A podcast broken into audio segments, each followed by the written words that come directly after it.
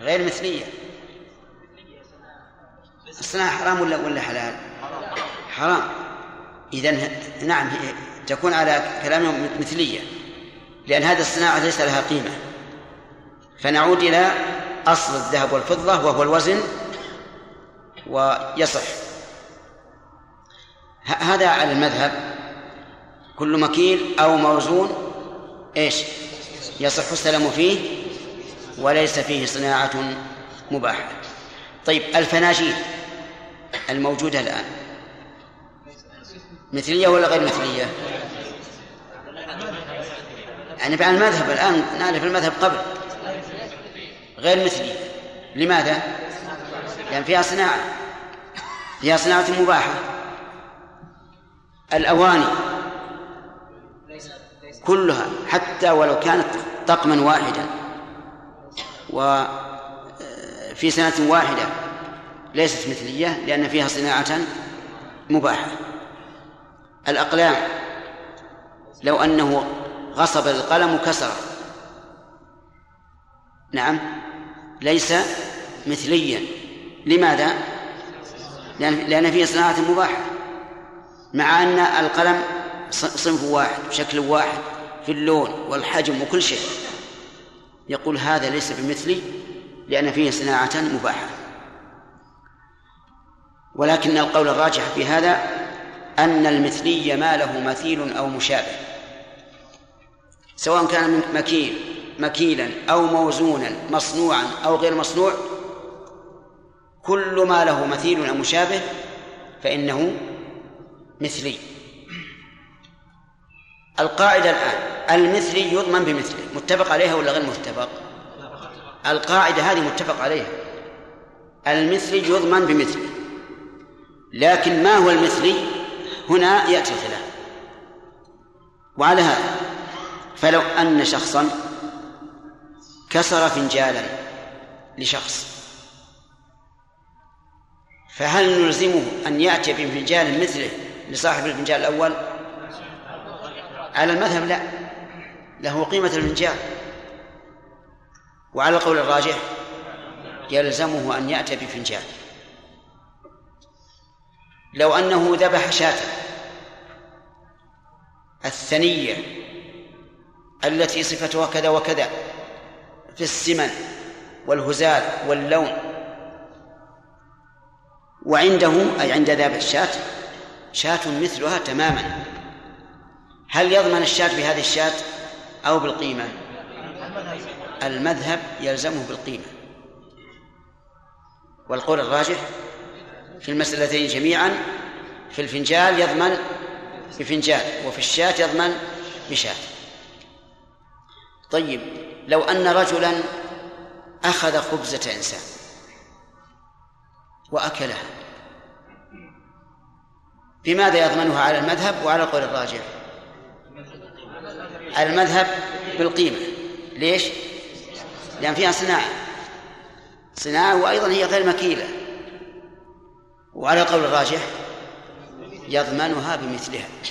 فإذا كان رجلان واقفان عند الفران فقدم الفران الخبزة لفلان وأخذها ثم خطفها الثاني من يده وأكلها فكيف يضمن؟ المذهب بالقيمة وعلى قول الراجح يقول انتظر حتى يعطيني الخبزة وخذها. وينتهي كل شيء. فالقول الراجح هو هذا. أن المثلية إيش؟ كل ما له مثل أو أو شبه سواء كان مكيلا أو موزونا أو حيوانا أو جمادا أو مصنوعا أو غير مصنوع. ويدل لهذا أن النبي صلى الله عليه وسلم استسلف إبلا فرد مثلها ولم يرد القيمة.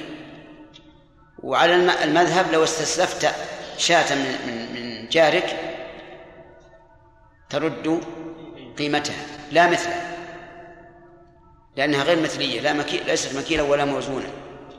ويدل لهذا أيضا قصة الصحفة والطعام حيث أرسلت إحدى أمهات المؤمنين إلى النبي صلى الله عليه وسلم طعاما بصحبة مع مع رسول الله.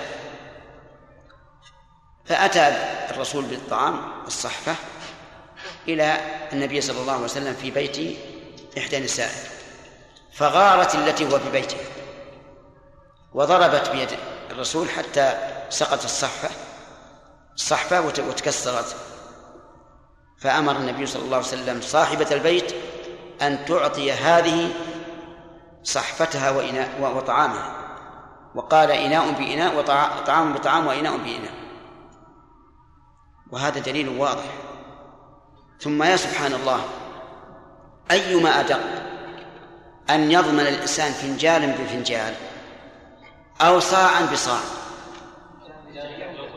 نعم. الأول بلا شك. الأول بلا شك لأن المماثلة في الفنجال بالفنجال متطابقة تماما. والمماثلة بين صاع وصاع لا بد أن تختلف. لا بد أن يكون هناك زيادة يسيرة. فصار القول الراجح فصارت القاعدة أول. القاعدة ما هي؟ أن المثلية يضمن بمثله لأن مطابقة المثلي لمثله أقوى من مطابقة القيمة للشيء. القيمة تقدير وتخمين والمماثلة مماثلة. لكن يبقى النظر ما هو المثلي ما هو المثلي. المذهب عرفتموه وأنه ضيق والصواب أنه أعم مما قال. طيب إذا قدرنا أنه أتلف مثليا ولكن تعذر. تعذر المثل. مثل غصبه في محرم. وأتلفه. وما زال له نظير في السوق. وفي ربيع مثلا فقد من السوق. ثم في جمادى طالبه المالك أن يضمن. فماذا يضمن الآن؟ القيمة متى؟ وقت الضمان أو وقت التعذر. يقول المؤلف وإلا فقيمته يوم تعذره. ووجه هذا القول أنه لما تعذر ثبتت القيمة فلزمه الضمان بالقيمة وقت التعذر. ولو قيل إن عليه الضمان بالقيمة وقت وقت الاستيفاء منه. لكان له وجه. وذلك أن الأصل ثبوت المثل في ذمته حتى يسلمه. هذا هو الأصل. وهو إذا تعذر فيما بين الإتلاف وما وبين الاستيفاء فقد لا فقد لا يتعذر عند الاستيفاء. ربما يتعذر مثلا في ربيع ولكن لا يتعذر في جمادة. لو قيل بهذا لكان أوجه. وهو أن نضمنه المثل فإن تعذر فقيمة المثل متى؟ وقت الضمان. وقت الضمان. لأن الأصل أن الذي ثبت في ذمة الغاصب هو المثل والتعذر قد يكون في حين ولا يكون في حين آخر. فالصواب أنه يضمنه يضمن المثلية إذا تعذر بقيمته وقت الضمان. قال ويضمن غير المثلي بقيمته يوم تلفه. غير المثلي يضمنه بقيمته يوم تلفه. وذلك لأن غير المثلي تثبت القيمة من حين ما يغصبه من حين الغصب تثبت القيمة. وإذا كانت تثبت القيمة فإن فإننا نقول لو تلف هذا الذي ليس بمثلي فقيمته وقت التلف لأنه قبل التلف لا يزال ملكا على ملكا إيش؟ لصاحبه. فزيادته ونقص على صاحبه. لكن المقصود كما تعرفون اختلف العلماء هل يضمن بنقص السعر أو لا وسبق القول فيه. قال وإن تخمر عصير فالمثل. إنسان غصب عصير عنب ثم تخمر. لما تخمر العصير زالت ماليته وصار الواجب إراقته. فيقول المؤلف إنه إذا تخمر العصير ضمنه بالمثل. أي مثل إيش؟ مثل العصير لا مثل الخمر. وذلك لأن تخمره بمنزلة تلفه. والعصير العصير مثلي لأنه مكيل أو موزون. قال وإن تخمر عصير فالمثل. مثل إيش؟ مثل العصير وذلك لأن تخمره هي كمال الجزائر. انتبه. لأن تخمره بمنزلة التلف. فإن انقلب خلا انقلب يعني بعد أن تخمر انقلب خلا. يعني زالت الشدة المسكرة فيه دفعه أي دفع الخل ومعه ومعه نقص قيمته عصيرا. لأنه إذا تخمر ثم تخلل لابد أن ينقص. فيضمن آه، نقص قيمته عصيرا لأنه حصل النقص وهو في يد الغاصب.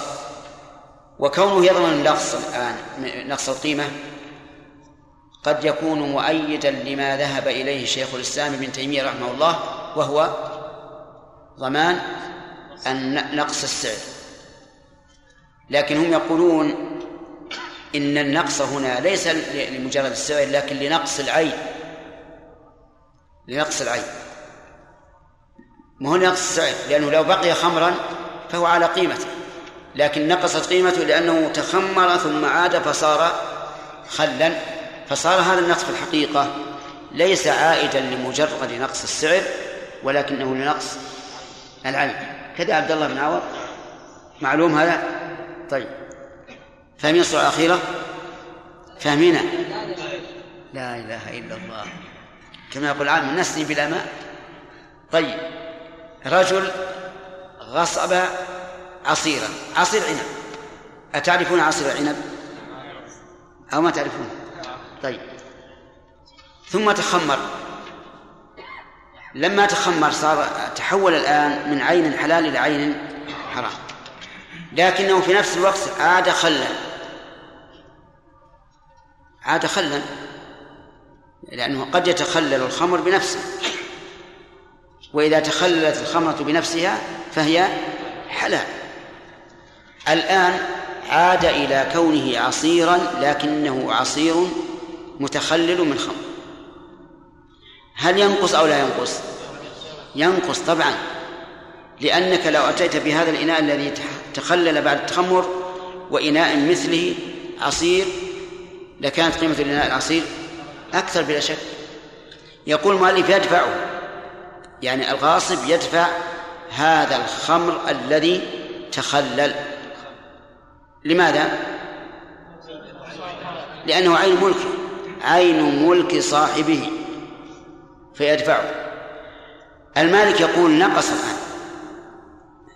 غصبه عصيرا يساوي مئة الآن ما يساوي إلا ثمانين. هل يضمن النقص أو لا؟ أو لا؟ يضمن يضمن النقص. ولهذا قال ومعه نقص قيمته عصيرا يعني نقص قيمته عن كونه عصيرا واضح الآن ولا واضح؟ واضح يا إخوان؟ طيب الحمد لله. طيب. قلنا هل يمكن أن يقال إن هذا شاهد لما ذهب إليه شيخ الإسلام ابن تيمية من أن نقص السعر مضمون على الغاصب؟ نعم. قلنا لا يمكن. لماذا؟ لأن نقص السعر هنا لنقص العين. لنقص العين. ليس للقيمة بل لنقص العين فلا يكون فيه رد على من قالوا إن النقص بالسعر لا يضمن ولكن سبق لنا أننا فصلنا في هذا وأنه إن قصد تأخير تسليمه حتى يزول الموسم وينقص السعر فعليه الضمان وإلا فلا. ثم قال المؤلف رحمه الله فصل وتصرفات الغاصب الحكمية باطلة. تصرفات الغاصب الحكمية. معنى التصرفات الغاصب تنقسم إلى قسمين حكمية وغير حكمية. الحكمية هي التي توصف بالحكم صحة أو فسادا. هذه الحكمية. البيع منه صحيح وفاسد. الإجارة منها صحيح وفاسد. الوقف منه صحيح وفاسد. الرهن منه صحيح وفاسد. جميع التصرفات الحكمية يعني التي يلحقها حكم بالصحة أو الفساد تعتبر يقول المؤلف باطلة. فبيع بيع الغاصب للمغصوب باطل. طيب. آه، تأجيره للمغصوب. باطل. ويظهر ذلك فيما لو غصب دارا. غصب دارا وآجرها شخصا بعشرة آلاف ريال. ثم من الله عليه بالتوبة؟ ورد الدار إلى أهلها إلى مالكها رد الدار إلى مالكها. فهل تأجيره هذا صحيح أو باطل؟ هذا باطل. لو قلنا إنه صحيح لكان لمالك البيت الأجرة التي تم العقد عليها. كم هي؟ عشرة آلاف. وإذا قلنا غير صحيح فإنه يضمن أي الغاصب الأجرة. يضمن الأجرة. فإذا قدرنا أنه يؤجر باثني عشر ألف فإنه يضمن الغاصب العشرة والألفين. لأن العقد الأول غير صحيح. ولو قلنا إنه صحيح لم لم يلزمه إلا إلا عشرة. كلام واضح؟ واضح؟ ما هو واضح؟ نعم؟ طيب. رجل غصب بيتا وأجره بعشرة آلاف ريال. الإجارة تنقسم إلى صحيحة وفاسدة. ثم من الله عليه واهتدى ورد البيت إلى مالك. وقد أخذ عشرة آلاف الأجرة. هل نقول إننا هل نمضي هذه الأجرة ونقول لمالك البيت خذ عشرة آلاف؟ لا. لأن الإجارة باطلة. إذا ما الذي يجب؟ يجب الأجرة يقدر البيت بالأجرة. قالوا أجرة باثنى عشر ألفا. نأخذ عشرة من المستأجر ونطلب من الغاصب كم؟ ألفين. لأن عقد الإجارة صار غير صار غير صحيح وهي باطلة ويجب أن يضمن لصاحب البيت الأجرة المعتادة. واضح الآن ولا غير واضح؟ طيب. لو قلنا إن الإجارة الصحيحة كم يلزم؟ عشرة آلاف فقط. لكن الإجارة فاسدة. أما المستأجر الذي أخذها بعشرة آلاف والبيت يساوي اثني عشر ألفا هل نضمنه اثني عشر ألفا أو عشرة؟ خطأ. في تبسيط إن كان عالما بأنه مغصوب نضمنه كم؟ اثني عشر. إن كان غير عالم نضمنه عشرة. الله أكبر.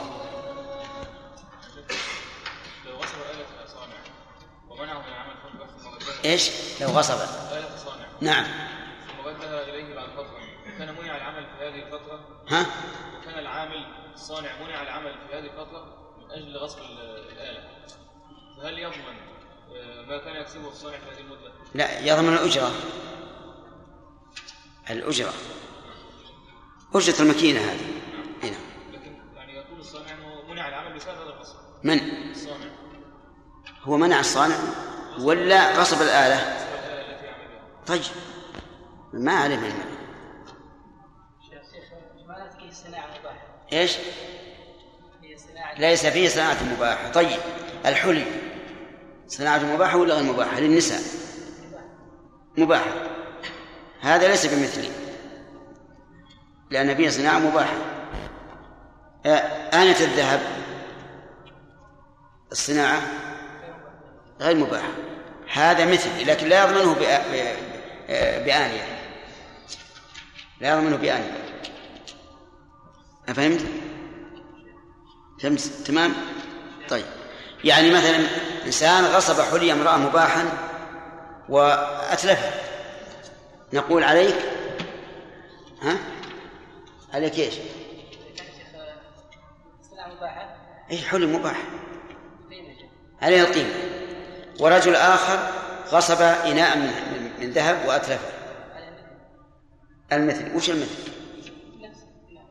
ها؟ يعني إناء من ذهب. إناء من ذهب. يجوزها الإناء من الذهب؟ إيه إيش نعم؟ نقول كم وزن هذا الإناء من الذهب؟ قال وزنه مثلا آه، ثلاثين غرام. نعطيه ثلاثين غرام من الذهب. فإذا قال مالك الإناء الإناء مصنوع. الإناء مصنوع. وأنا أريد قيمة المصنوع. قلنا هذا هذا هذه الصناعة صناعة محرمة ليس لها قيمة شرعا. فنعطيك ذهبا غير مصنوع. واضح ولا لا؟ طيب. نعم. الغاصب تصرفاته الحكومية باطلة. نعم. إذا غصب بيتا مثلا نعم. وأجره مثلا ب 20000 نعم. وأجرة المثل 10000 نعم. ثم قبض القيمة من المستأجر. نعم. فماذا يدفع للمالك؟ ماذا يدفع المالك؟ مثلك يجهل هذا؟ قيمة المثل يا شيخ 10000 أي نعم. يعني قيمة المثل أنقص مما أجره به. أم مثلك يجهل هذا؟ ألم يتقدم لنا إن كسب المغصوب؟ ونماء. لمن؟ للمالك نعم. سيأتينا شاء الله. نعم فؤاد. وأصبحت هل هل على أن يقبلها أو يعني له أن يقبلها وله أن ويطلب عين سمعت سمعت. كلام المؤلف واضح. يقول على المشتري قبول. يقول يرد ويرد نقص القيمة هل يلزم بهذا؟ من اللي يلزم؟ المالك أي يلزم. نعم. نعم. صلى الله وسلم على نبينا محمد وعلى اله وصحبه اجمعين قال رحمه الله تعالى فصل والتصرفات والتصرفات الغاصب الحكميه باطله حرك التاء. تصرفات الغاصب الحكمية باطله والقول في قيمة التالف أو قدره أو صفته قوله وفي رده وعدم عيبه قول ربه. وإن جهل ربه تصدق به عنه مضمونا. بسم الله الرحمن الرحيم. الحمد لله رب العالمين وصلى الله وسلم على نبينا محمد وعلى آله وأصحابه ومن تبعهم بإحسان إلى يوم الدين. آه، سبق لنا وما تلف ان أو تعيب من المقصود إنها نسختان تعيب وتغيب. لكن الشارح حلها على أنها تغيب بالغين ومراده تغيب غيبة لا يمكن الحصول عليه. لأنه إذا تغيب غيبة لا يمكن الحصول عليه فكأن ما تلف. فتصحح النسخ إلى تغيب. قال المؤلف رحمه الله فصل وتصرفات الغاصب الحكمية باطلة. تصرفات مبتدأ والحكمية نعت للتصرفات. الحكمية يعني التي يلحقها حكم من صحة أو فساد.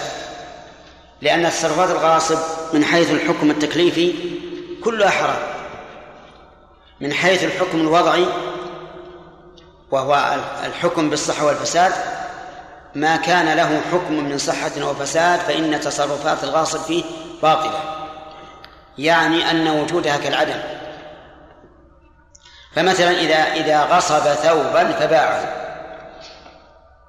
الغصب حكمه حرام البيع حرام. هل هو صحيح أو فاسد؟ ننظر.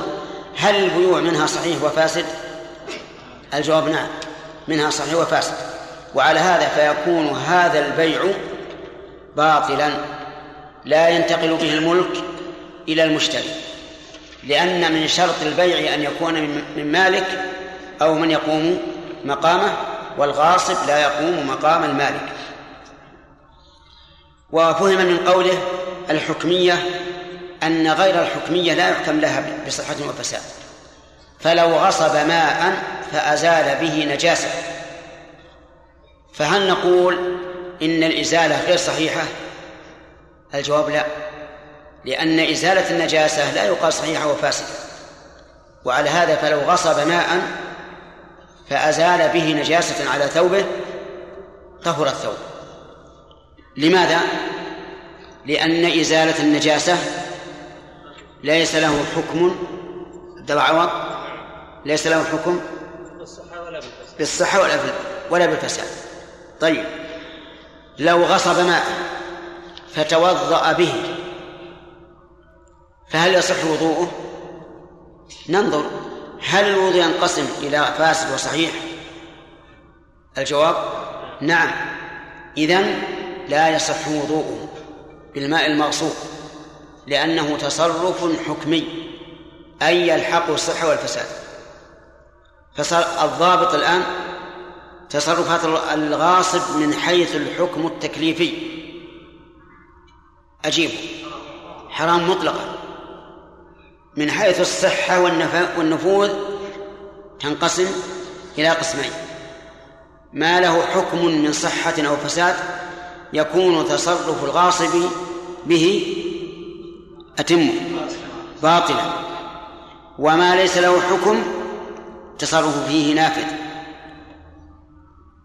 المثال رجل غصب ماء فأزال به نجاسة على ثوبه.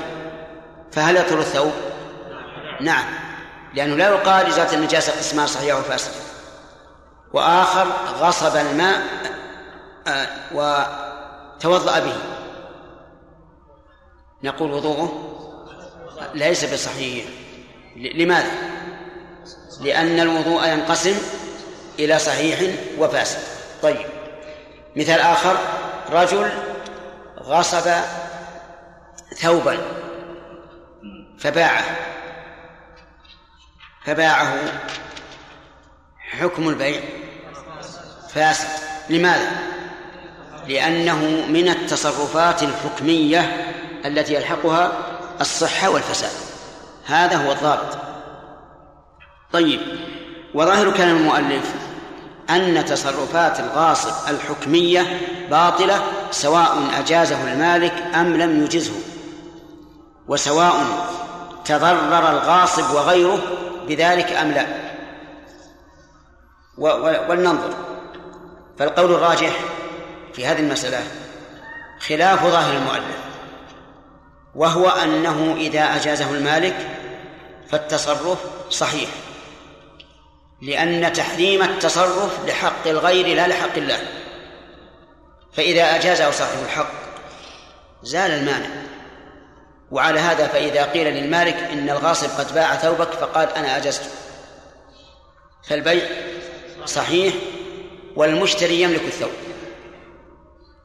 أما إذا لم يجز فإن البيع لا يصح ويجب على المشتري رد رد الثوب وأخذ ثمنه الذي بذله فيه. لأن التصرف غير صحيح. و وقال بعض العلماء الآن فهمنا. ظاهر كلام المؤلف أنه لا يصح سواء أجازه المالك أم لا. والصحيح أنه إذا أجازه فهو صحيح نافذ. لأن تحريم التصرف فيه لحق الغير فإذا أسقط حقه سقط. القول الثاني في هذه المسألة يقول إن كانت التصرفات يسيرة مثل أن باعه على شخص ثم اطلع عليه المالك وطالب به فهو له ويأخذ من المشتري. أما إذا صعب وتعسر أو تعذر مثل أن باعه الغاصب على واحد والواحد على آخر وهكذا تناقل الناس هذا المغصوب فإن التصرفات صحيحة بناء على الحرج والمشقة التي تلحق فيما لو حكمنا ببطلان التصرف. يعني في مشقة. وأيضا ربما يكون المغصوب ربما يكون بعيرا. باعه غصبه الغاصب وباعه على شخص وولدت البعير وكثر نسلها. فكيف نقول إنه باطل مع العسر والمشقة العظيمة. المخرج من هذه المشقة أن أن يجيزه المالك. إذا أجازه المالك على القول الراجح نعم صح البيع وانتهى كل شيء. لكن إذا لم يجز فالمذهب لابد أن يرد إلى مالكه مهما كانت الظروف. والقول الثاني أنه مع العسر والمشقة يحكم بالصحة للضرورة. ويقال لمالكه لك مثل بعيرك إذا قلنا بأن الحيوان مثلي أو يمشي أو قيمته. إذا قلنا إن الحيوان ليس بمثلي وفراس أظنه ليس معنا. وفهم؟ طيب.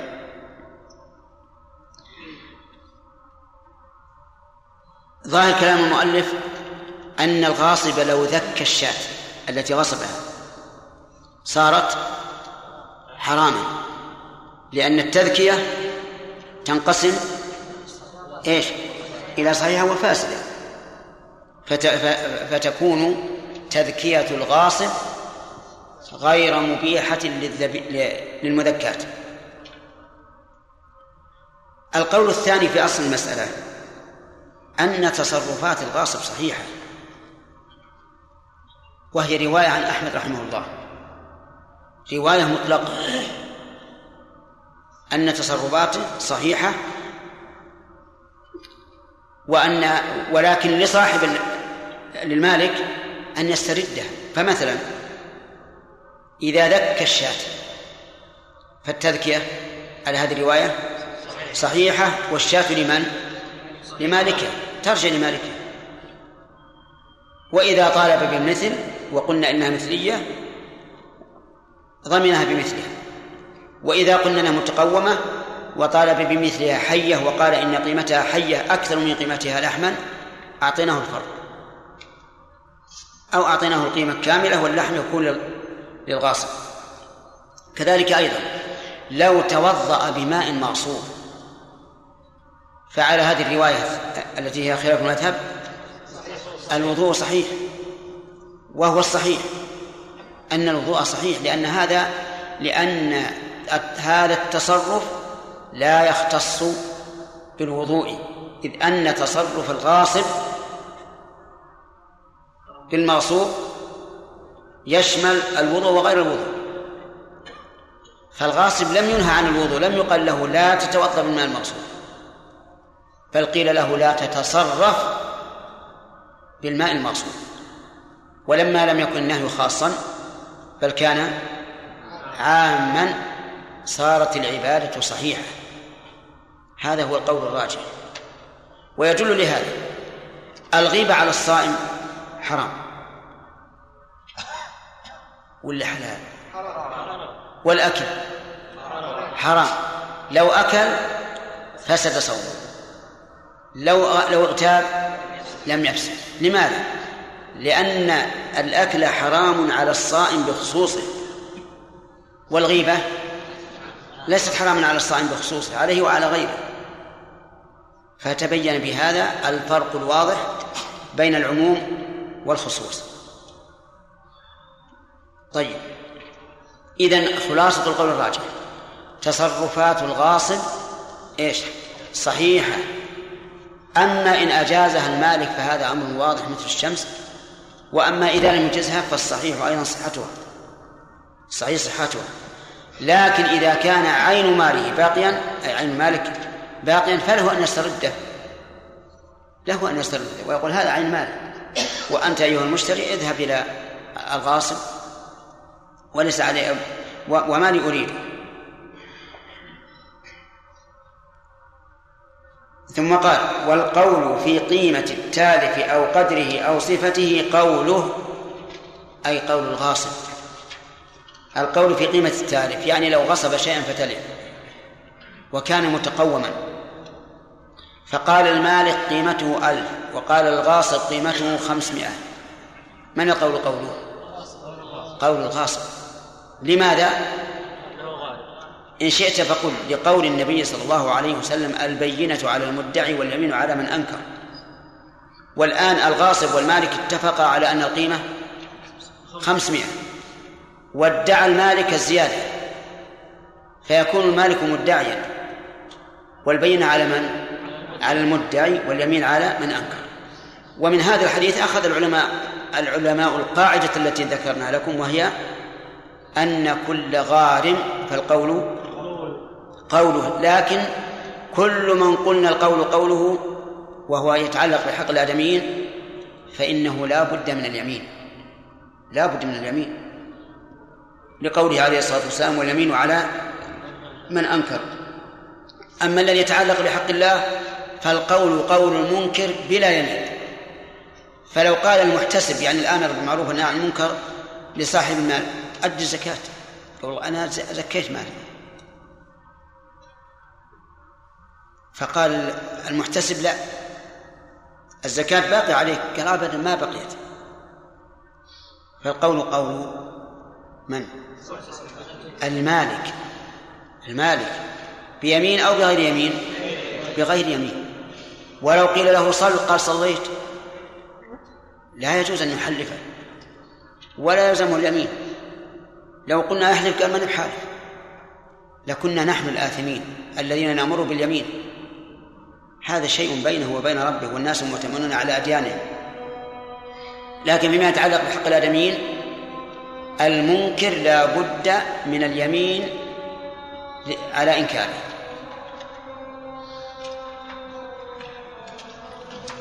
الله أكبر. الله المساجد لم يخرج منها احد أن؟ المساجد لم يخرج منها احد نعم. لم يخرج المساجد نعم. هل لنا ان نلزمه أو نحلفه أو نسكت عنه؟ لا أبدا نسكت عنه. إذا قال صلى صلى نعم إذا قلنا صلى مع الجماعة وقال صليت مع الجماعة وهو لم يصلي نقول نسأل نقول في أي مسجد؟ حتى لو قال صليت في أي مسجد ما نقول عين عين لكن كل مقام له مقال. بعض الناس يعني يغلب على أن- أنه لم يصلي مع الجماعة وبعض الناس لا. نعم. نعم. اشكل علي أن قلنا في بداية شروط البيع أنه لابد أن يكون البائع مالكا أو من ينوب منابه أي كيف صححنا. أي على, على هذا الرأي الغاصب مستثنى نعم. هل إذا قذف الإنسان فعليه أن ينكر فهل يطالب بالإنكار ثم بالحلف كيف يطالب بالإنكار؟ يقال للقاذف إما أن تقيم بينة على قذفك فلانا وإلا فثمن جلدة. نعم. كيف يطالب؟ يعني يقال أن- أنكر بأنه بأنه وقع منك هذا الذي قذفت به آه، إذا كان المقذوف قد قد زنى ما يجوز ينكر لأنه إذا ز- إذا أنكر جلد هذا هل يطلب منه ابتداء أو لا يطلب؟ إيش؟ هل يطالب بهذا الإنكار أو لا يطالب؟ من المقذوف إذا علم المقذوف أنه زاني ما يجوز ينكر فضلا عن أن يقال هو أنكر نعم يا مشرف بارك الله فيك. ما هو الامر الشيخ الناس. نعم. الغاصب نعم. لا قول وعلى كل هذا ترجع للقاضي وأنا قلت لكم إذا وجد المالك عين ماله فله أن يأخذه. ويقول لل- للمشتري أو المستأجر ارجع إلى الأصل سليم. ذكر ذكر شيخ الإسلام رحمه الله آه، في المسألة وهي انها لها وجه وهو العدالة. فالمنكر والمنكر إيش؟ العداله كلمه العداله في فالمنكر والمدعي منكر إيه؟ المنكر ال- ال- الحق؟ لأن يعني ال- القرينة العدالة لما يخاصموا اثنين.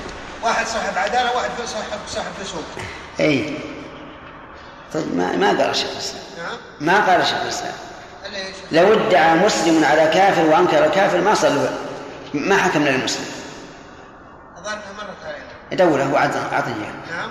دورها واعطني اياها لعلها غير هذه غير غير المسألة هذه.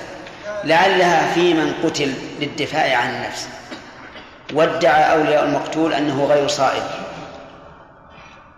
وكان القاتل الذي ادعى الصولة معروف بالصلاح. والخير وكان الصائل المقتول معروف بالشر والفساد. لعلك ذهب وهمك إلى هذا. إيه، تعملها واعطني جزاك الله خير. انتهى الوقت؟ نعم. وعلى اله وصحبه اجمعين قال المؤلف رحمه الله تعالى في باب الغصب والقول في قيمة التالف أو قدره أو صفته قوله. وفي رده وعدم عيبه قول ربه. وإن جهل ربه تصدق به عنه مضمونا. ومن أتلف محترما أو فتح قفصا أو بابا أو حل وثاء أو رباطا أو قيدا فذهب ما فيه أو أتلف شيئا ونحوه ضمنه. وإن ربط دابة بطريق ضيق فعثر به إنسان ضمن. بسم الله الرحمن الرحيم. آه، ما حكم تصرفات الغاصب في الحكم التكليفي والحكم الوضعي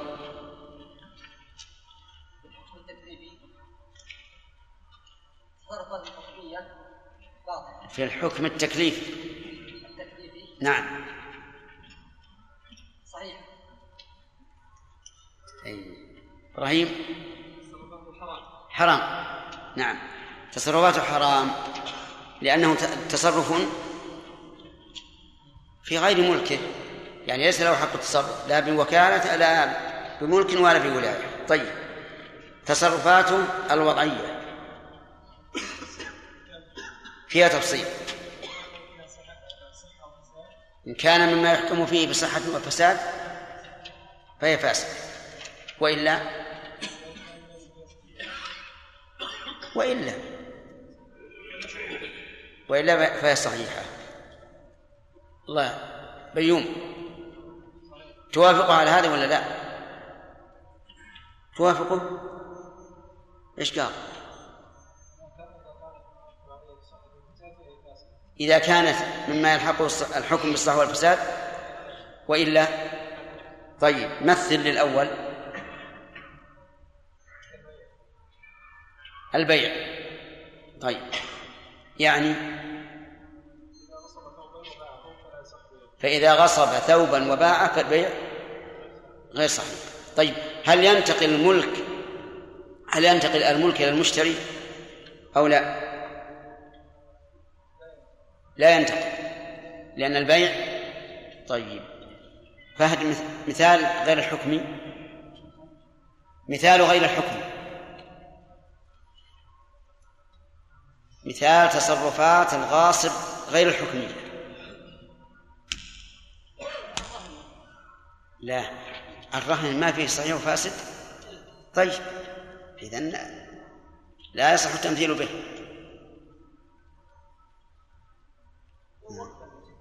نعم. إيش؟ لا. يلا جمعة. ما هو اسم الجمعة يلا.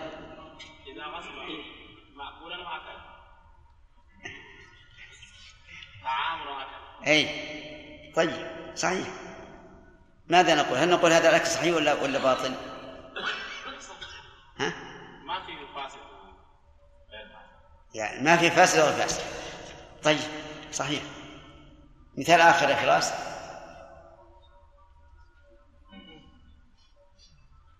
يلا محمد. زالت النجاسة. غصب ماء وزال به مثل أن يغصب ماء فيزيل به النجاسة فالثوب يطهر. كذا؟ طيب. ثم إن, إن ذكرنا أن المسألة فيها رواية أخرى عن أحمد. صالح؟ أنها صحيحة. طيب. وبناء على ذلك لو توضأ بماء مغصوب فالوضوء صحيح. وعليه لصاحبه قيمة الماء. عليه لصاحبه قيمة الماء أو مثله. طيب. فيه قول ثالث وهو أصح. نعم. مشقة نعم.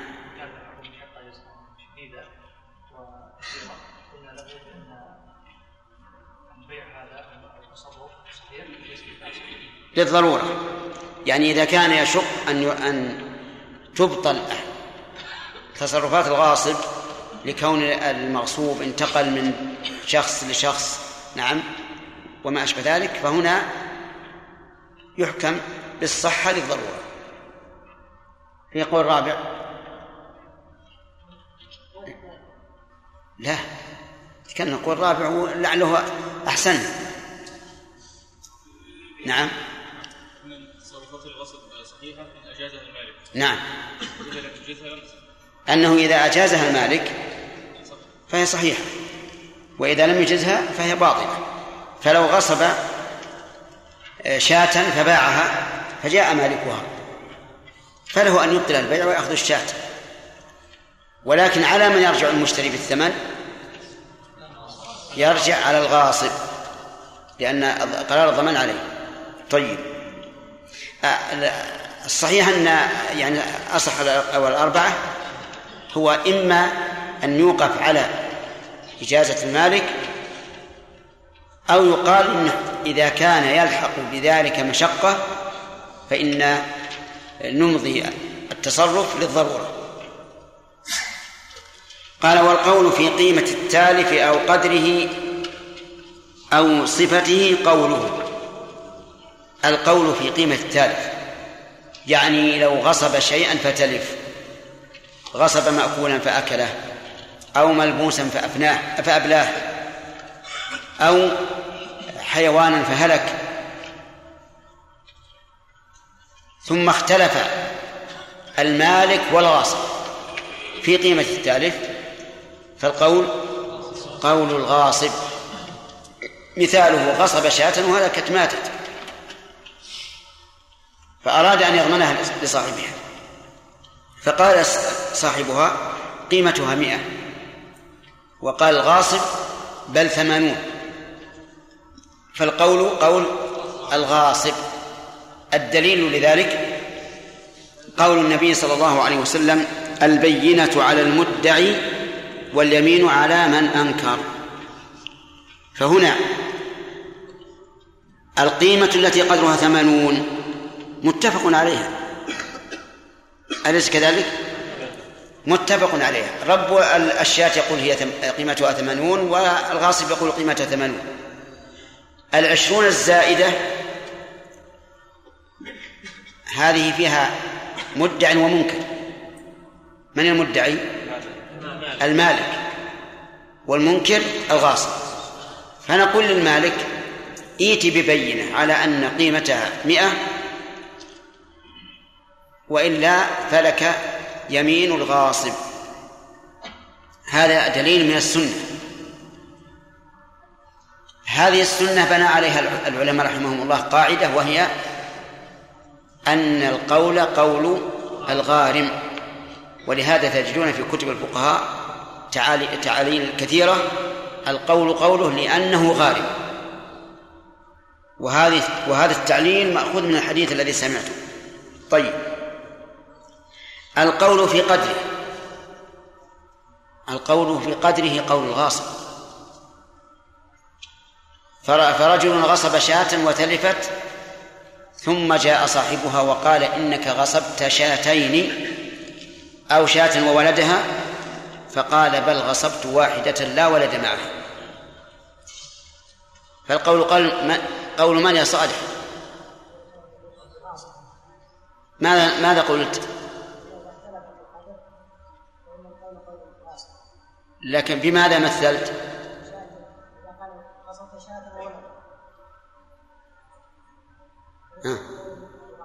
أو شاتين. أو شاتين. طيب. فالقول قول الغاصب الدليل؟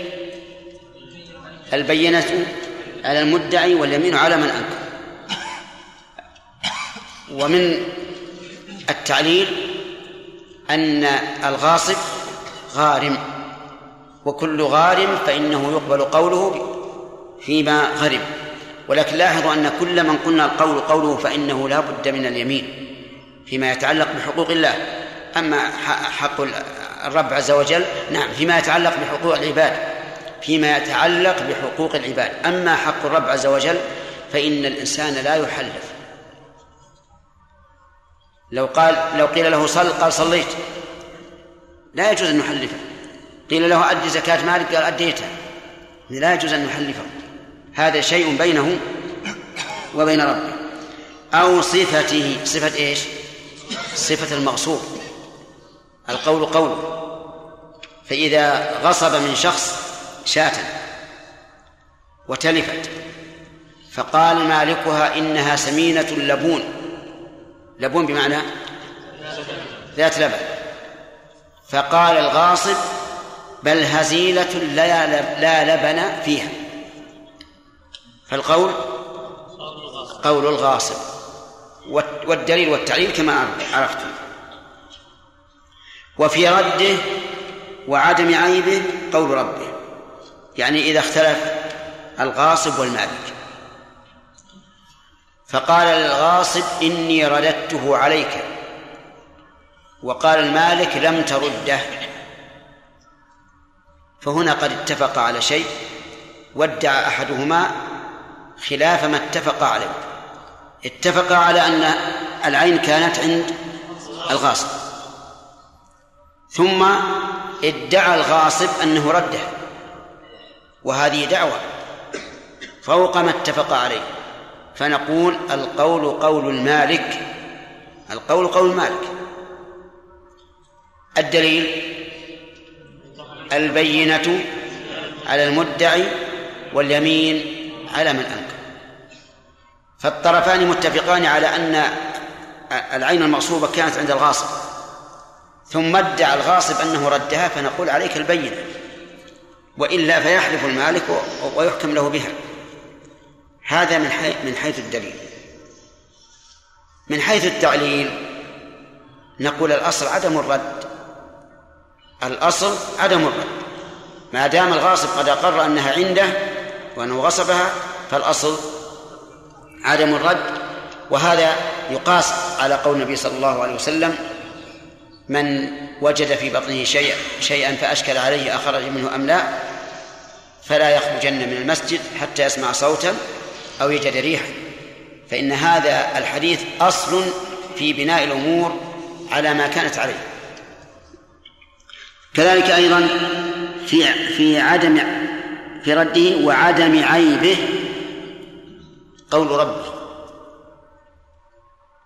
هنا يجب أن ننظر بعض الشيء. غصب شاة فتلفت فأراد أن يضمنها بقيمتها. لكنه أي الغاصب قال إنها معيبة إنها تعرج وعرجها بين وقال المالك بل هي سليمة. ومعلوم أن السليمة أغلى من من المعيبة. فهنا من القول قول تعارض في الحقيقة أصلان أو أصل وظاهر الأصل السلام. وإذا أخذنا بهذا الأصل نعم فل نعم فنقول فالأصل الأول السلام. وإذا أخذنا بهذا الأصل قلنا القول قول قول. المالك؟ متفق عليه؟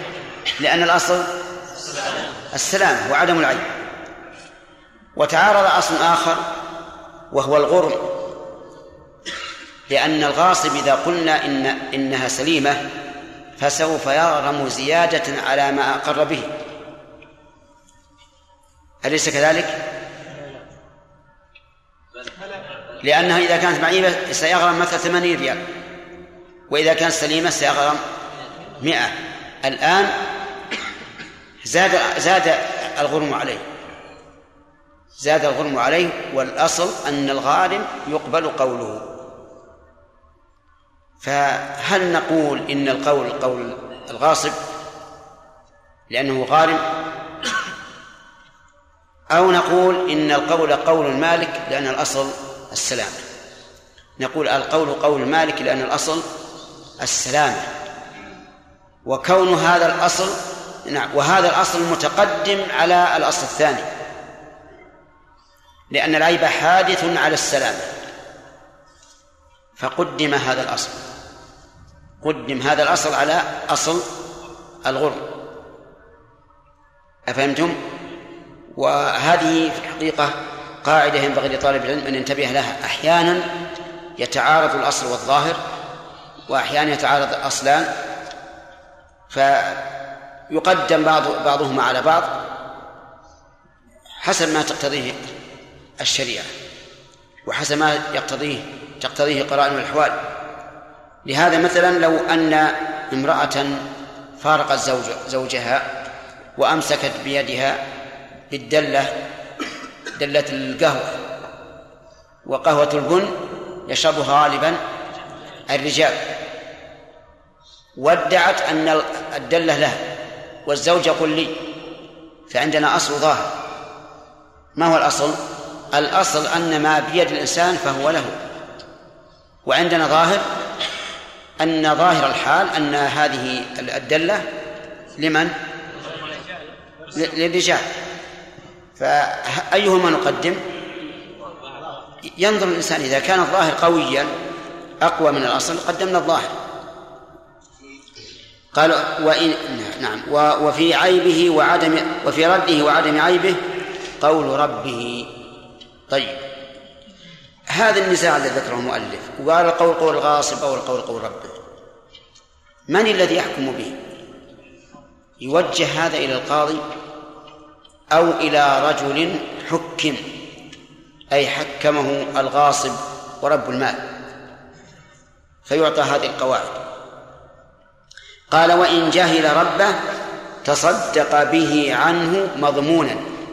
إن جهل الفاعل الغاصب. ربه أي رب المغصوب أي صاحبه. إذا جهل صاحبه بأن يكون قد قصب هذا الشيء من من زمان قديم ونسي أو غصب شيئا من عند باب المسجد أخذ نعلا وما شبه أو أخذه من شخص معين لكنه لا يعرفه. المهم إذا جهل من ربه؟ يقول المؤلف تصدق به عنه مضمونا. وهنا طريقان. الطريق الأول أن يدفعه إلى الحاكم أي إلى القاضي فيبرأ منه بلا نزاع. يعني لم ينازع أحد من العلماء في ذلك. إن إذا جهل ربه يعطيه الحاكم والحاكم يتصرف فيه. وهذا لا شك أنه أنه أسهل على الإنسان. لكن أحيانا لا يكون الحاكم ثقة. اسمعوا ما قال الإمام أحمد رحمه الله. قال أما حكامنا هؤلاء فلا أرى أن يدفع إليهم شيئا. ومتى الإمام أحمد. نعم. في القرن الثاني يقول حكامه لا يرى أن أن يدفع إليهم شيئا لأنهم هم ثقات. كيف عاد حكام الوقت؟ الثقة فيهم أندر من الكبريت الأحمر إلا أن يشاء الله. لكن على كل حال إذا كان الحاكم غير ثقة وخاف أنه إذا أعطاه إياه مشاه من جهة أخرى أو أن الحاكم أبى أحيانا يأبى الحاكم يقول لا. فالأول يعني إذا كان غير ثقة لا يجوز أن يعطيه إياه. لا يجوز أن يعطيه إياه والثاني هل يلزم الحاكم أن يقبل أو لا يلزمه؟ هذا محل نظر وتفصيل. يقال إذا كانت الدولة قد جعلت جهة معينة لاستقبال الضائع فللحاكم إيش؟ أن يمتنع أن يمتنع. ويقول اذهب إلى الجهة الأخرى. لكن إذا لم يكن هناك جهات مسؤولة عن استقبال الضائع فأرى أنه يجب على القاضي أن يقبل هذا. وهذه المشكلة قد لا تكون في مسألة الغصب إلا قليلا والحمد لله لكن تكون في لقطة مكة كثيرة لقطة مكة تعلمون أن النبي صلى الله عليه وسلم قال لا تحل ساقطتها إيش؟ إلا لمنشد. يعني إلا لشخص ينشد عنها مدى حياته ويوصي بها بعد مماته لأنه لا يمكن يملكها أبدا. كل ما في الحرم آمن حتى الجمادات.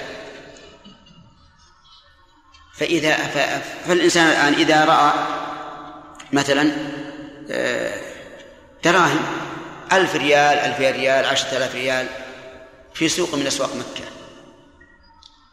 إن تركها فيا ويلها من اللصوص وإن أخذها مشكل. تعب فيها ماذا يصنع؟ إذا كان هناك جهة مسؤولة لاستقبال الضائع هذا واضح. الأمر سهل والحمد لله. يأخذها ويؤجر على إيصالها إلى هذه الجهة. لكن إذا لم يكن جهة فأرى أنه يجب على الحاكم الشرعي أن يستقبلها. لأن هذه من جملة ما يتولاه الحاكم. السلطان ولي من؟ من لا ولي له. ماذا يصنع الناس؟ الإنسان ليس مستعدا أن يأخذ هذه اللقطة من مكة وينشر عنها مد الدهر. لكن يسهل عليه جدا أن يأخذها ويوديها إلى المحكمة مثلا إذا لم تكن جهة مسؤولة عن ذلك. المهم نعود إلى درس. إذا جهل الغاصب ربه رب إيش؟ أي أي أي مالكه يقول مالك تصدق عنه. ولكننا ذكرنا طريقين. الطريق الأول أن يسلمه إلى الحاكم فإن لم يفعل يقول تصدق به عنه. يعني دفعه للفقراء. تصدق به يعني دفعه للفقراء. عنه أي عن ربه عن المالك. مضمونا أي بشرط الضمان إذا وجده. يعني يعتقد أنه تصدق بهذا عن ربه مضمونا عليه لو وجد ربه. انتبه فعندنا شيئين فعندنا شيئان.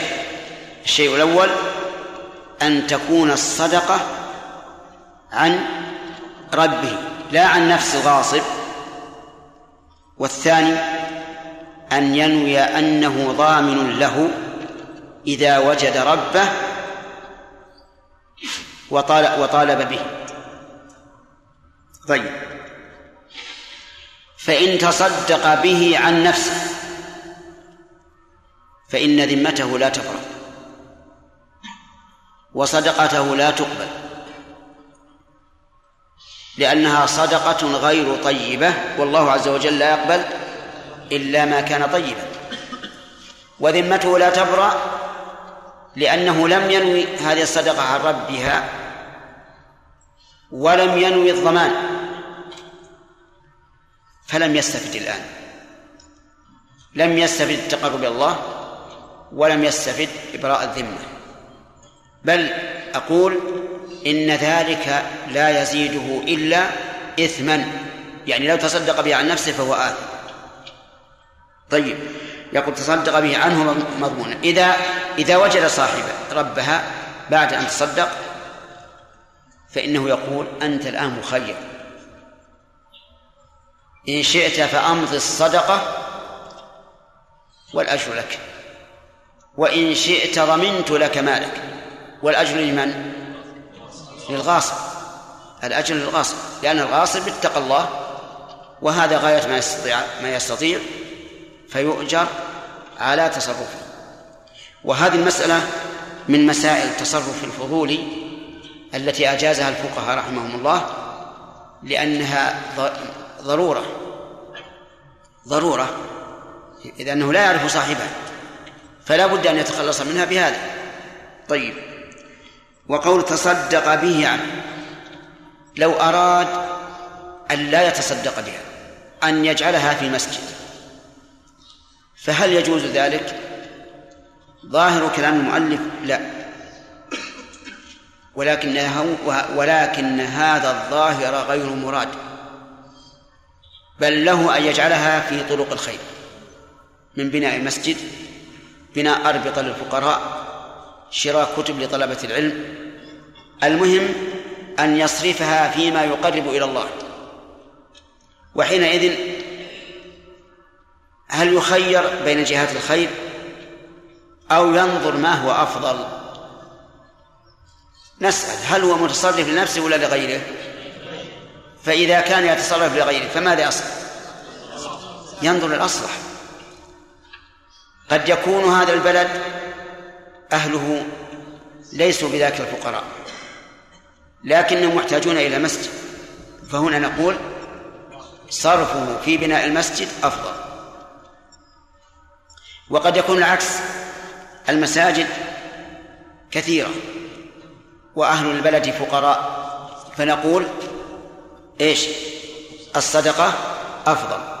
فعلى كل حال كلام المؤلف رحمه الله غير مراد. وإن كان مراد وإن قلنا إنه مراد فإنه آه، فإن الراجح خلافه وأن له أن يصرف هذا المغصوب في أي جهة خيرية. طيب لو قدر أن له أقارب أن له أقارب محتاجين هل يصرف هذا في أقاربه؟ الجواب نعم يصرف هذا في أقاربه. لكنه لا يجوز أن يحابيهم فيرى غيرهم أحوج ويعطي أقاربه. هذا لا يجوز. لكن إذا كان أهله إذا كان أقاربه مساوين لغيرهم أو أحوج من غيرهم فلا بأس أن يعطيهم طيب. وهل له أن يأخذه هو إذا كان فقيرا؟ الجواب في خلاف. من العلماء من قال إنه إذا تاب إلى الله وهو على كل حال تائب لأنه الآن يريد أن يتخلص. إذا تاب إلى الله وكان فقيرا فله أن يأكل له أن يأخذه. ومن العلماء من قال لا يجوز. سدا للباب. لأن الإنسان ربما يفتي نفسه بأنه عجيب يا جماعة بأنه فقير وليس كذلك. فيتهاوى أو يتربص حتى يفتقد. وهذا القول بأن بمنعه من أن يجعله يجعل نفسه مصرفا آه، القول بمنعه قوي. لكن لو سلمه إلى الحاكم وكان هو فقيرا فأعطاه الحاكم منه فهذا يجوز بلا شك. لأن التهمة الآن إيش؟ منتفية تماما. وعلى هذا فلو أعطاه الحاكم وهو من أهل الحاجة ودفع إليه ما غصبه فلا حرج عليه أن يقبله وذمته قد برئت.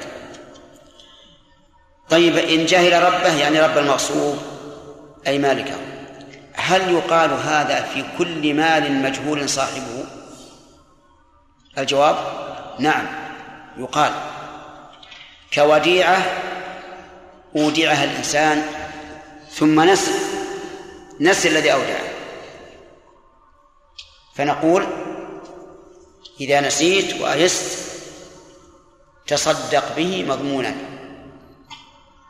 كذلك إنسان خياط يخيط أعطاه شخص ثوبا ليخيطه وذهب الرجل. وأيسنا منه. فماذا يصنع الخياط في هذا الثوب؟ نعم. يتصدق به مضمونا أو يبيعه إذا رأى أن المصلحة في بيعه مثل أن يكون ثوبا كبيرا يعني واسعا لا يشتريه أحد فيبيع ويشتري ثوبين مثلا. فله ذلك. فله هذا. و فالقاعدة إذن كل من بيده مال جهل صاحبه وأيس من العثور عليه فله أن يتصدق به بشرط إيش؟ بشرط الضمان هنا مسألة تشبه هذه من بعض الوجوه وهي ما يؤخذ غرامة على المخالفين هل يجوز أن يشترى أو لا يجوز؟ يعني مثلا فيه غرامة على المخالفين في بعض البضائع. إذا دخلوا فيها وصودرت منهم فهل يجوز أن تشترى من الجهات المسؤولة أو لا؟ الجواب نعم يجوز أن تشترى لأنها الآن خرجت عن ملك أصحابها. بمقتضى إيش؟ العقوبة. والعقوبة المالية جائزة في الشريعة. ولها وقائع وقعت في عهد النبي عليه الصلاة والسلام. فيجوز أن يشتريها. الإنسان وتدخل ملك وتدخل ملكه. ولا حرج عليه في ذلك. كصاحب. كالمغصوب إذا جهل مالكه وبيع وتصرف فيه على وجه جائز فلا فلا حرج أن يشتريه. طيب.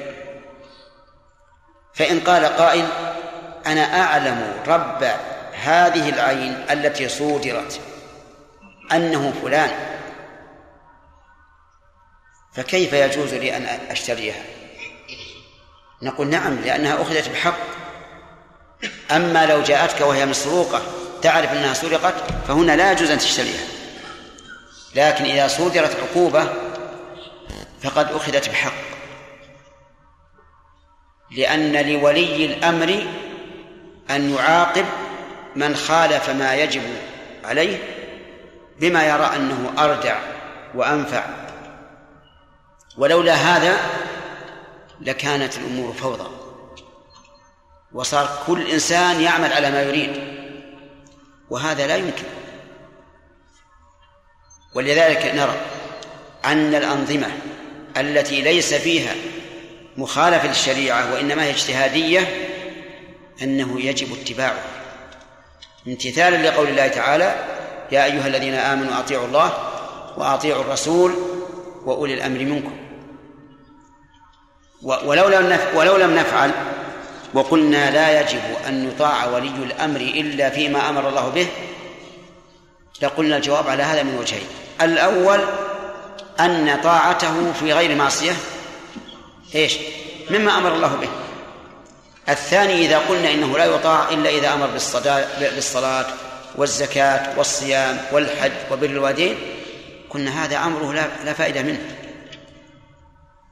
لأن هذه الأشياء قد أمر بها من قبل الشرع ويكون الأمر بطاعة ولي الأمر عبثا لأن طاعته في هذه في هذه الأشياء داخلة في قوله أطيعوا الله وإيش؟ وأطيعوا الرسول.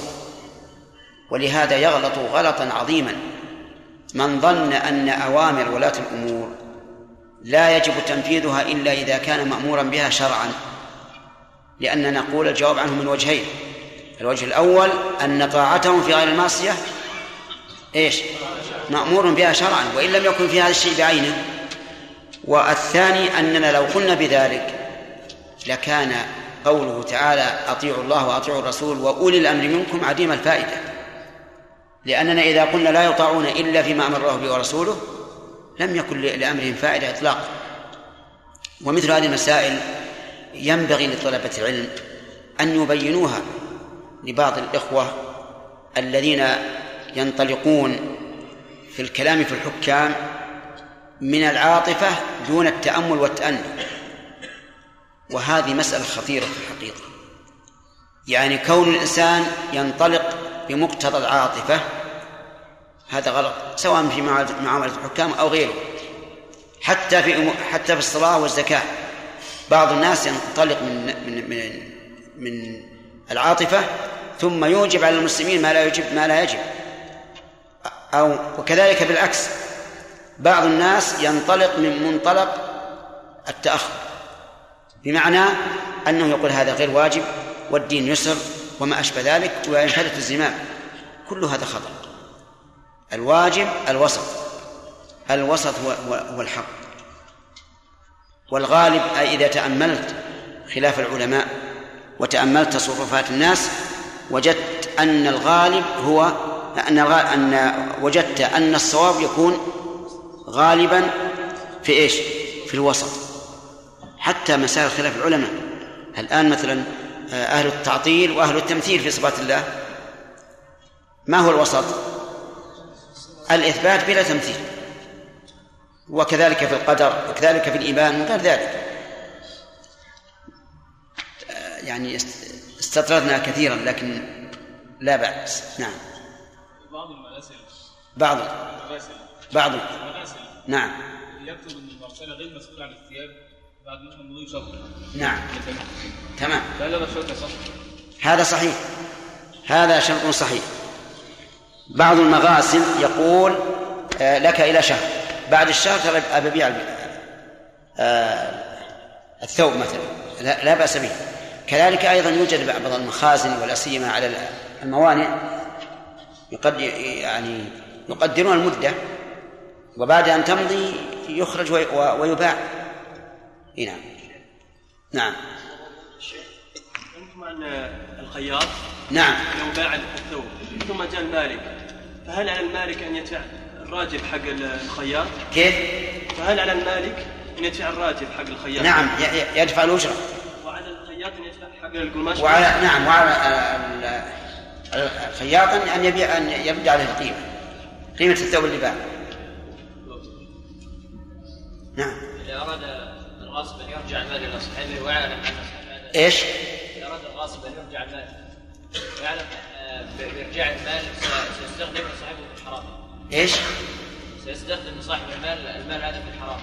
أي نعم. مثالا مثل مثلا غصب مالا وصاحبه صاحب المال. غصب تلفزيونا قل. مال مالا صاحب المال مثلا يقترب المخدرات أي. إذا أرجعه سيشتري بها المخدرات صاحب المال إيش؟ يعني اشتريها بالمخدرات وإذا أرجع المال سيشتري ما عليه منه ما دام ما دام ماله؟ ما دام إنه ماله يرد عليه. والإثم على هذا. لا إله إلا الله.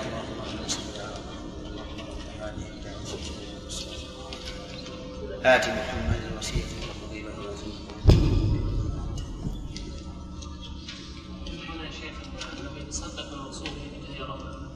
ولكن يتصدق أيضا بوجود حكمه مدة البقاء هذا شيء ثاني إذا جاء ربه ضمن. ما ذكره إلا يتصدق به فقط. هل يعمل بالقرائن إذا عارض اصل الغرب؟ نعم. هل يعمل بالقرائن إذا عارض اصل الغرب؟ يعني رجل غصب ساعة من شخص ومعروف أن فقال ادعى أن ثمن الساعة 20 ريال. ومعروف أن هذا الشخص لا يلبس يعني مثله لا يلبس أقل من 100 ريال.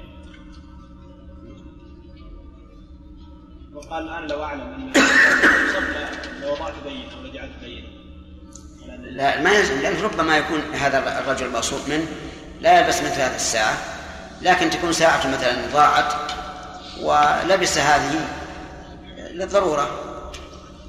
دائما الإنسان يفعل هذا. أليس كذلك؟ طيب أنت. المهم بطل هذا. نعم. هل يجوز الاستئجار من الغاصب مع العلم؟ تعذر الرد؟ يعني معلوم الغاصب غصب مثلا منزل أو بيت. ويقين أنه لا يعود إلى صاحبه. نعم. ما يحصل في البلاد الشيوعية. هل يجوز للإنسان أن يستأجر من هذه الحكومة؟ يعني ب... مع أنه يعلم أنه لن يعود إلى صاحبه ابدا للحاجة؟ نعم لا بأس.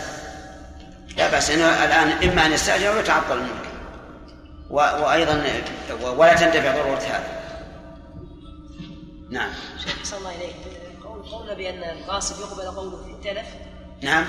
قلنا بأن الغاصب يعني هذه قاعدة إذا علمنا لو فرضنا أن الدولة الشيوعية تغصب أموال الناس وت- وتأجلها أو تبيعها. ولا يمكن ترجع عليهم. فلا حرج. نعم. شيخ بالنسبة للغاصب قلنا بأنه يقبل قوله ادعاء التلف والقدر. يقبل. نعم يقبل. يقبل إيش؟ قوله. قوله. في. في ادعاء التلف. في التلف والقدر قدر المال المقصود. لا القول في قيمة الثالث. نعم. لكن لو ادعى التلف ما يقبل قوله. نعم قدر قيمة التالف نعم. هذا القبول هذا مطلقا يا شيخ. إي نعم مطلقا إلا إذا خ... إلا إذا خالف ال- العالم شيخ لو عرف. يعني لو اتفقوا على أن المقصود شاة. واتفقوا على وصفه وقال قيمتها كذا وذاك قال قيمتها كذا ونعلم إنه ما يمكن.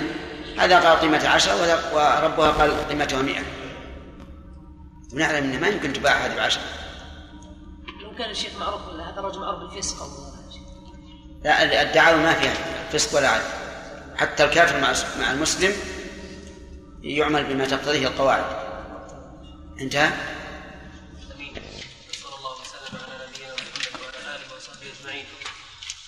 قال رحمه الله تعالى في باب الغصب ومن أتلف محترما أو فتح قفصا أو بابا أو حل وكاء أو رباطا أو قيدا فذهب, ما فيه أو أتلف شيئا ونحوه ضمنه وإن ربط دابة بطريق ضيق فعثر به إنسان ضمن كالكلب العقور لمن دخل بيته بإذنه أو عقره خارج منزله. بسم الله الرحمن الرحيم. قال المؤلف رحمه الله تعالى ومن أتلف محترما. إلى آخره. من هذه شرطية المعنى أي إنسان أتلف محترما. أي شيئا محترما واحترز به عما ليس بمحترم كالكافر الحربي. فالكافر الحربي غير محترم فمن أتلفه فلا ضمان عليه.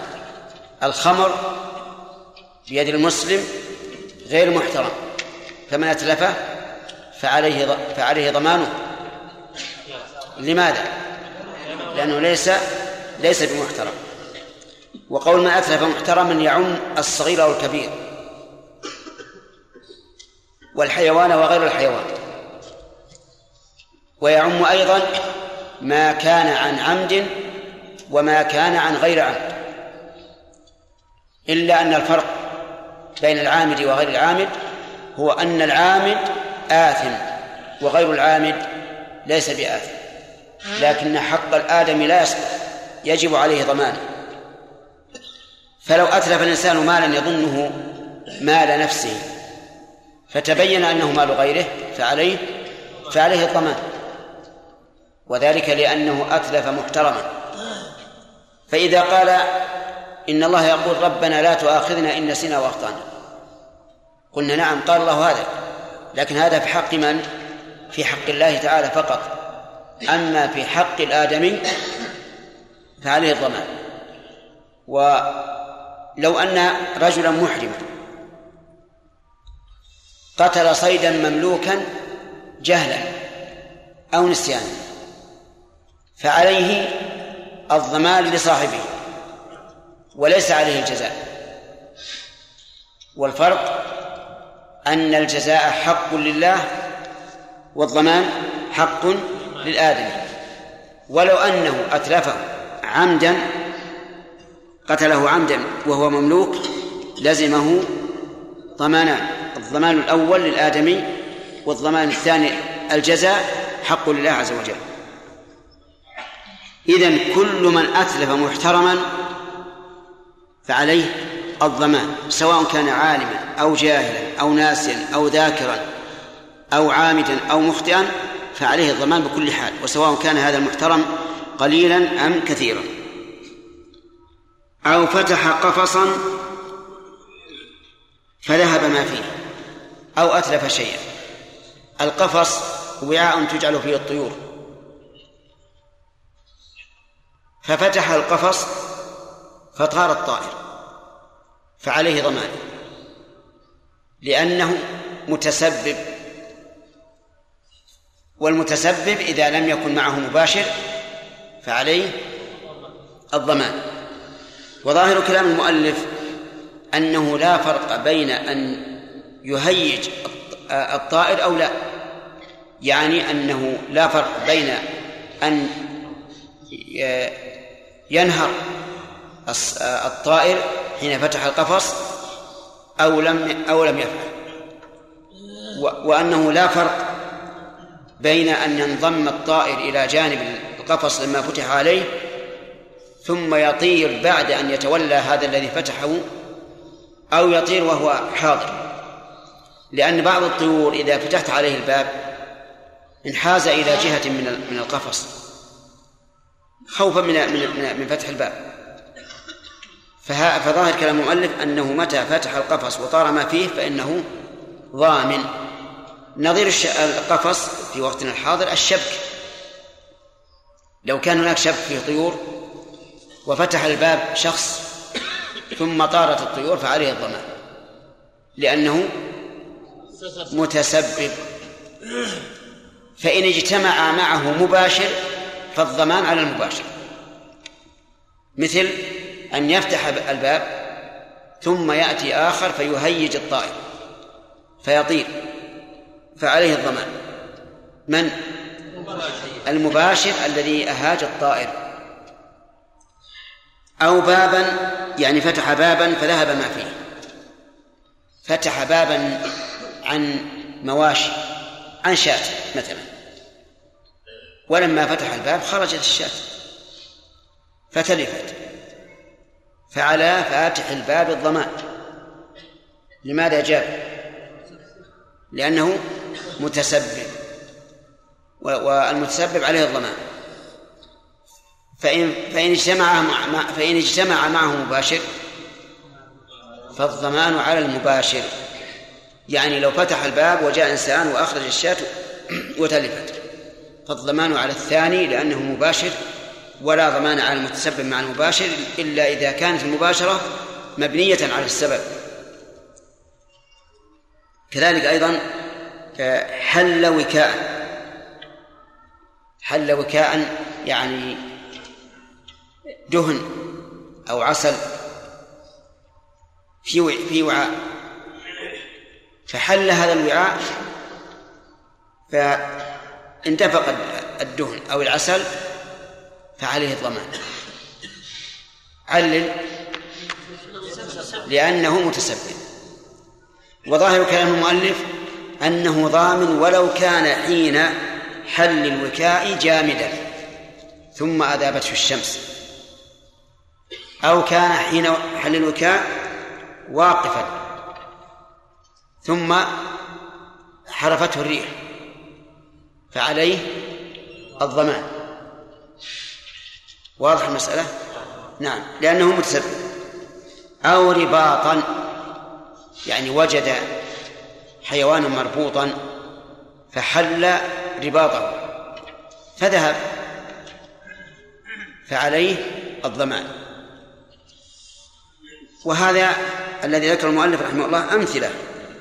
ما هي قواعد؟ لكن القاعدة أن كل من أتلف شيئا بسبب فعليه فعليه الضمان. وما هذا الذي ذكره المؤلف رحمه الله إلا أمثلة أو صور.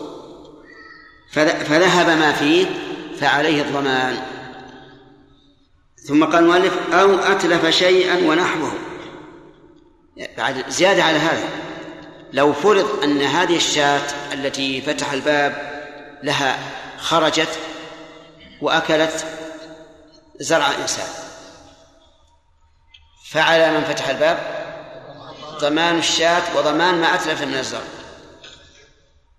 وكذلك لو أن الطائر اصطدم بشيء وتلف هذا الشيء فعلى من فتح قفصه الضمان.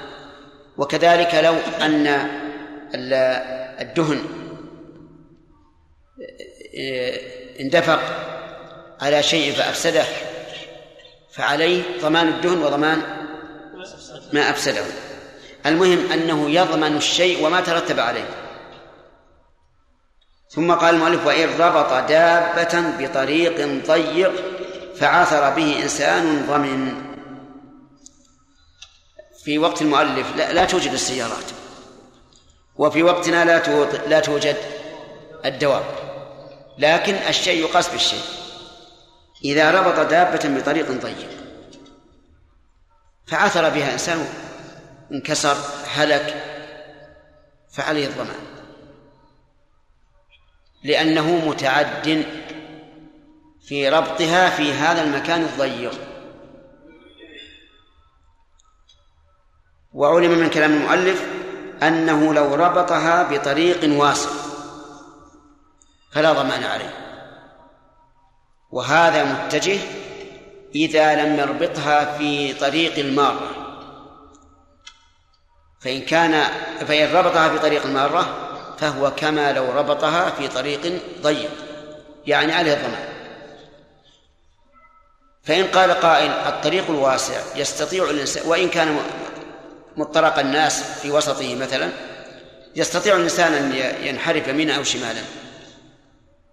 قلنا لنسأل هل هذا الرجل الذي ربط الدابة في الطريق الواسع في مطرق الناس هل هو معتدي أو غير معتدي؟ الجواب معتدي لا شك.